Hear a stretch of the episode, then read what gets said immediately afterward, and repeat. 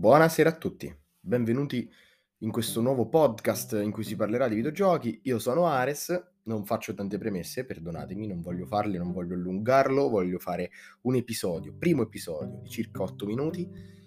Come ho detto, parliamo di videogiochi e in questo primo episodio parleremo di Call of Duty Modern Warfare 2. Call of Duty Modern Warfare 2 che sta per uscire, sta per arrivare nostre, nei nostri cataloghi, nelle nostre librerie di videogiochi il 28 ottobre. Mancano poco meno di 4 giorni. E c'è dell'hype per quanto riguarda la community assolutamente, ma anche per chi, eh, per i casual gamer che magari eh, hanno sentito parlare sicuramente di Call of Duty e vogliono dargli un'occasione dopo magari aver giocato miliardi di ore a Warzone, perché sì, era il gioco dei casual gamer. Comunque, la campagna è uscita. Questo, su questo oggi ci focalizzeremo. È uscita la campagna, la sto giocando, non l'ho ancora finita, ma non mi manca nemmeno troppo. E sì, mi sta piacendo. Ovviamente io sto parlando da grandissimo appassionato di Call of Duty, che da quando ho ricordi praticamente, da quando ho ricevuto la prima console e gioco a Call of Duty, ho adorato molti Call of Duty, ne ho odiati probabilmente di più. Uh, vengo, sono di quella generazione che ritiene Black Ops 2 come il più grande Call of Duty mai uscito, ma apprezzo anche uh, la prima trilogia storica di MV1, MV2, MV3 che hanno fatto la storia e che comunque erano dei giochi validissimi. Gli ultimi Call of Duty mm, fanno un po' storcere il naso, sono un po' me, tranne qualcosa, perché comunque Modern Warfare 2019 in qualcosa si salvava, in qualcosa faceva schifo, Vanguard fa schifo praticamente in quasi tutto, Cold War in qualcosa secondo me si salvava, nella maggior parte del resto faceva schifo. Comunque, detto, fatta questa mini premessa per dire che io gioco a Call of Duty da una vita e che mi piace questo mondo, questo videogioco Sto giocando la campagna, come ho detto, non l'ho ancora finita e per il momento mi sta piacendo davvero tanto. Uh, non troppo, però devo riconoscere che ci sono dei picchi narrativi che potrebbero lasciare alcune missioni, alcuni momenti impressi nel cuore dei due giocatori, soprattutto nel cuore della community di Call of Duty, perché vanno un po' a rimarcare gli stilemi che erano delle vecchie campagne che hanno fatto la fortuna di Call of Duty, quelle di cui parlavo prima della vecchia trilogia storica di MV1, MV2, MV3. Perché hanno voluto un po' ricalcare non solo con il nome quello stile lì, ovviamente la campagna non è poi così originale, perché ragazzi parliamoci seriamente di cosa vogliamo parlare, se non di appunto assalti e varie incursioni in territorio nemico, russi, non russi, Iran, Iraq, non ricordo, va bene, va bene tutto, quello che chiediamo alla campagna di Call of Duty sono dei momenti memorabili, anche dei picchi narrativi, perché comunque la narrazione non è scadente, e una buona giocabilità. Qualche tipo di uh, espediente che possa rendere il gameplay vivo e appassionante per i videogiocatori. Questa campagna ha qualcosa del genere. Una menzione d'onore intanto va fatta, è quello un po' di cui stanno parlando tutti attualmente, eh, per la grafica ragazzi. Le cinematiche di questo gioco, che poi non sono più nemmeno vere e proprie cinematiche, per svariati motivi, eh, per ad esempio il fatto che mh, mm, sono veramente tante anche nelle fasi di gioco e quindi vanno un po' a mischiarsi con il gameplay, molto più di quanto non fanno magari in altri titoli, sono clamorose. Sono clamorose per espressioni facciali, che già però sapevamo, conoscevamo, perché anche in Call of Duty Modern Warfare del 2019, quando c'è stato, penso, il cambio di engine, di engine perché eh, mi sembra fosse lì, ora non vorrei dire una cazzata, non fucilatemi, ehm,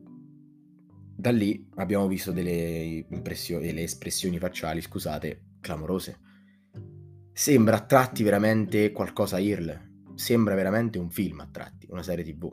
Bene, bene, bene. Uh, settano uno standard praticamente sotto questo punto di vista, per quanto riguarda sempre i, le, le cinematiche comunque, parliamo di quello, perché poi, anche se comunque anche in game sono veramente, veramente degne di nota, non settano probabilmente uno standard, ci sono altri titoli al loro livello, ma ecco, tengono quell'asta alzata insieme a pochi altri. E questo ne va dato atto, beh, ovviamente però sappiamo che stiamo parlando di Activision, che è un colosso e che ci butta soldi perché tanto ne ha e non c'è problema, o tanto sfrutta i suoi lavoratori, ma vabbè, quello è un altro discorso. E, ehm, detto questo, eh, volevo anche dire che eh, la grafica, che adesso come vi ho detto, ne stanno parlando praticamente tutti, tutti la stanno lodando per questa grafica, eh, non è l'unico punto di forza, perché ha anche, come dicevo prima, un buon livello di narrazione, per il momento buon livello di narrazione, mia, questo mio giudizio potrebbe eh, inclinarsi nel caso in cui poi magari faccia schifo da ora dove passo io in avanti o alzarsi ulteriormente se magari può cambiare qualcosa in, lato, in senso positivo. Questo c'è un'altra cosa da dire per quanto riguarda la campagna,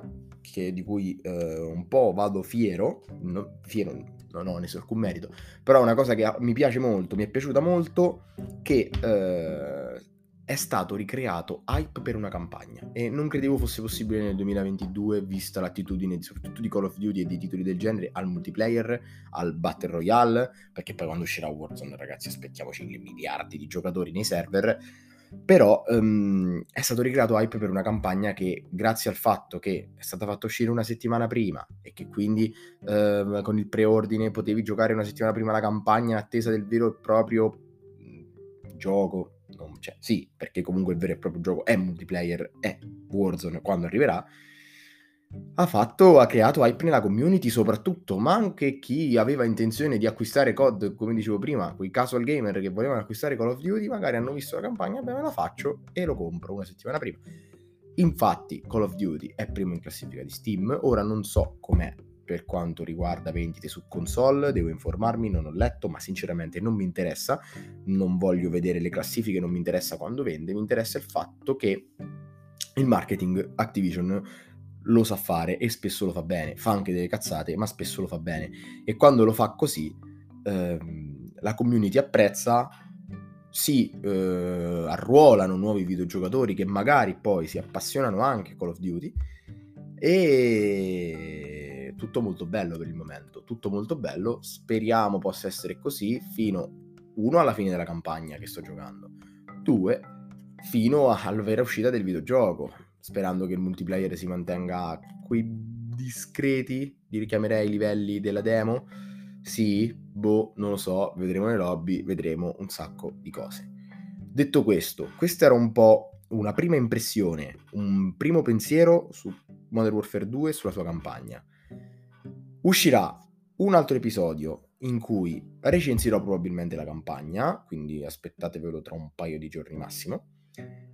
Detto questo, uscirà anche una vera e propria recensione per quanto riguarda il videogioco e quindi per lato multiplayer e anche Warzone magari quando uscirà, anche se Warzone mancano forse due o tre settimane. E usciranno, inizierò a uscire i gameplay di eh, multiplayer e streamerò anche un bel po' di multiplayer perché ho intenzione di giocare molto a questo Call of Duty. Anche se, sempre se appunto riesca a garbarmi. Bene, vi ringrazio per avermi seguito, spero di non avervi tediato troppo con le mie parole, spero di essere stato abbastanza interessante e che magari vogliate riseguirmi nei prossimi episodi. Vi saluto, eh, eventualmente, come ho detto, ci vediamo al prossimo episodio che sarà al 99% la recensione della campagna